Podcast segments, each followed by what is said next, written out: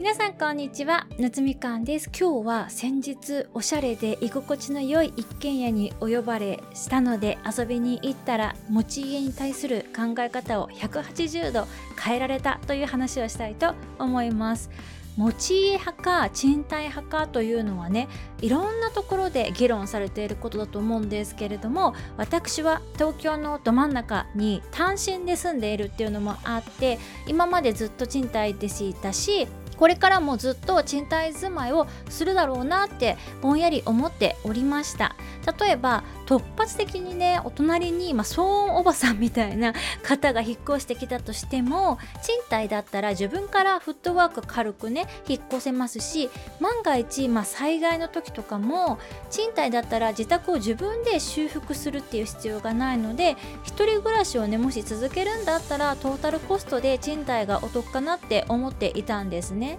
で先日お隣の区に住む方からですねお家に遊びに来てってお誘いをいただきましてその方は私よりね15歳くらい年上の方でお隣の区のね、まあ、高級住宅街に戸建てをねお持ちの方でいっつもねセンスがいい方だなって密かに憧れていた方だったのでずっとねお家に遊びに行きたいなって思ってたんですよ。そんな時にお誘いいただいてものすごいね喜び勇んで前のめり気味にね行ってまいりました。そうしたらもうねもう一瞬で戸建て最高かよってなりました。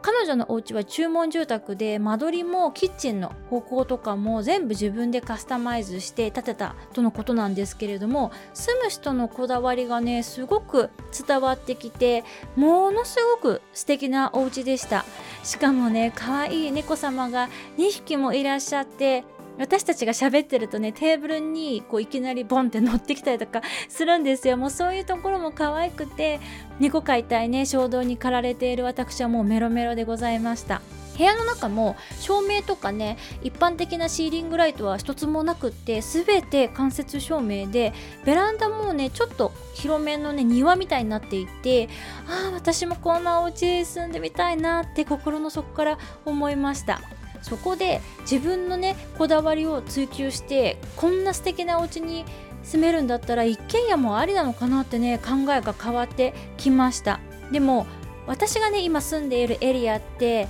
エリア時代私すごい気に入ってるんですよ。もしね私の住んでるエリアに一軒家新築でね建てるってなったら軽く最低でも1億5000万くらいしちゃうので今すぐにっていうのはちょっと難しいんですけど、まあ、例えば中古で買ってリノベーションとかもいいのかなとかねもう楽しい妄想が膨らんでおります。私の住んでいるエリアにも限定しないでちょっと外れの郊外とかもう候補に入れればもっと手の届く価格で家を建てることっていうのは十分ね、できるっていうのはもう分かってるんですけど、私ね、どうしてもこの今住んでるエリアがいいんですよね。私ね会社員じゃないので清掃の仕事以外は通勤がないんですよ。だから別に日本全国どこに住んでても大した問題じゃないんですけど住むところって本当に人生にね影響するんですよ。これは私が渋谷に引っ越してきた3年前からねすごく実感しています。人生を変えるには住むところ人間関係仕事この3つを変えるといいよっていうのは